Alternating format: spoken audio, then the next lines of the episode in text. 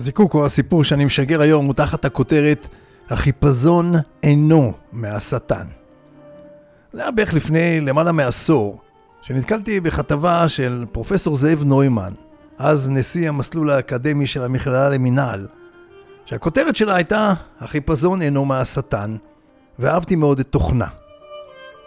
לדבריו, מגיל צעיר אנחנו מורגלים לשנן כי החיפזון מהשטן. אבל מתברר כי המהירות דווקא רצויה, ויכולה להביא להישגים ותוצאות, ובעיקר, לתרום ליחסים הבין-אישיים. והכתבה הזאת נפלה עליי בסמיכות לחוויה שהייתי שותף שמיעה לה, אז, כמה שנים לאחור.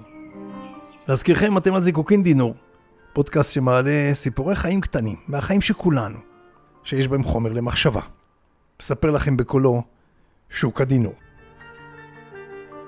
אז הנה הסיפור. אורלי, שכנה חביבה שלנו, אינה חזקה בקבלת החלטות.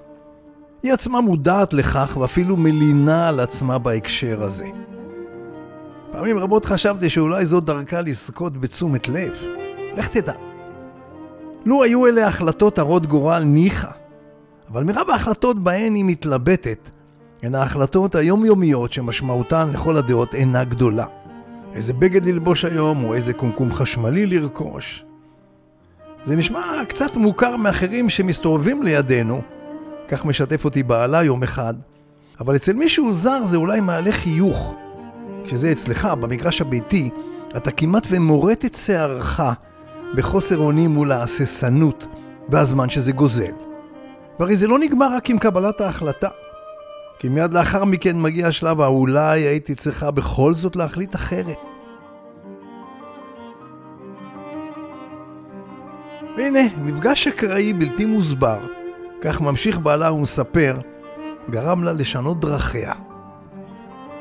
יצאנו לחופשה לאזור המלפי הציורי שבדרום איטליה. עד שבחרנו את היעד, את בתי המלון ואת סוג הרכב שנזכור, כמעט ונסוגות עם הריון החופשה כמה פעמים תוך כדי התכנון. כשכבר כפיתי עליה החלטות ויצאנו לשמה, התחילה הסאגה היומית של מה ללבוש, אולי מזג האוויר ישתנה באמצע, ואיזו מסעדה לעצור לצהריים. בדרכנו, שהיינו כמה לילות בבית מלון משפחתי באחת העיירות הקטנות המשקיפות על הים. פביו היה בעל המלון.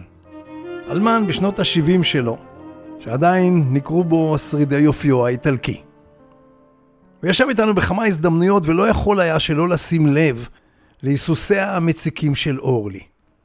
ביום האחרון שלנו במלון, על כמה כוסיות של לימונצ'לו על המרפסת, הוא ביקש את רשותה לעוץ לעצה. אבי, עליו השלום, כך הוא פתח ואמר לה, היה נוהג לומר לי לא פעם אחת, פביו, השקע זמן מחשבה והתלבטות רק בדברים שמחיר השגיאה בגינם עלול להיות מהותי. בכל השאר, אל תתעכב, החלט מהר וזוז הלאה. מרב האנשים פועלים הפוך.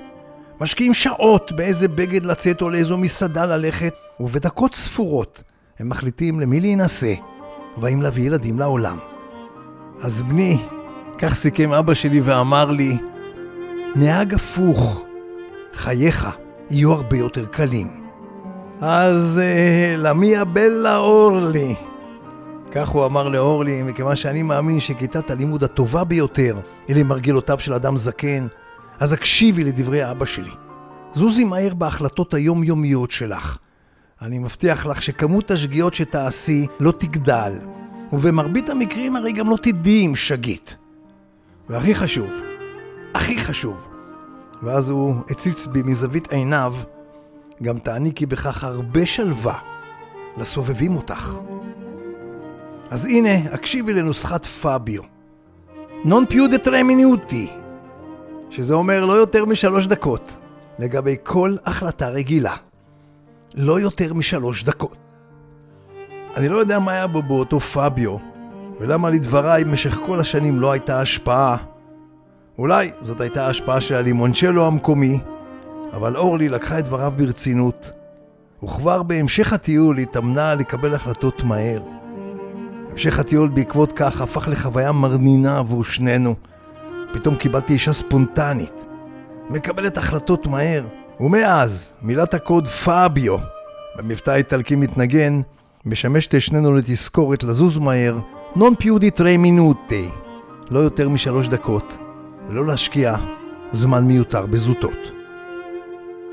כך סופר לי על ידי בעלה של אורלי, שכנתנו.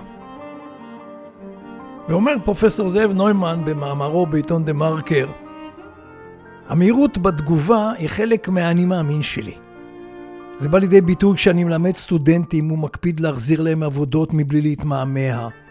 ומגיב במהירות לבקשותיהם מתוך רצון לכבד את זמנם ואת הצרכים שלהם. גם בהקשר הניהולי אני מאמין שכדאי להיות זריז בכל הקשור לקבלת החלטות ובחלוקת משימות. ועודה ותוודה, אהבתי את זה. ואהבתי במיוחד את ההקשר שעשה פרופסור נוימן במהירות התגובה למתן כבוד לאחר. ולפעמים האחר, תחשבו על זה, הוא אולי בן הזוג שלכם, או איזה קרוב אחר. אז אולי באמת החיפזון אינו תמיד מן השטן? המוזיקה היפה שברקע היא של פול דה סנביל, Mariage d'Amour, מנגן על פסנתר, ג'ייקוב. זיקוקין דינו, שוקה דינו.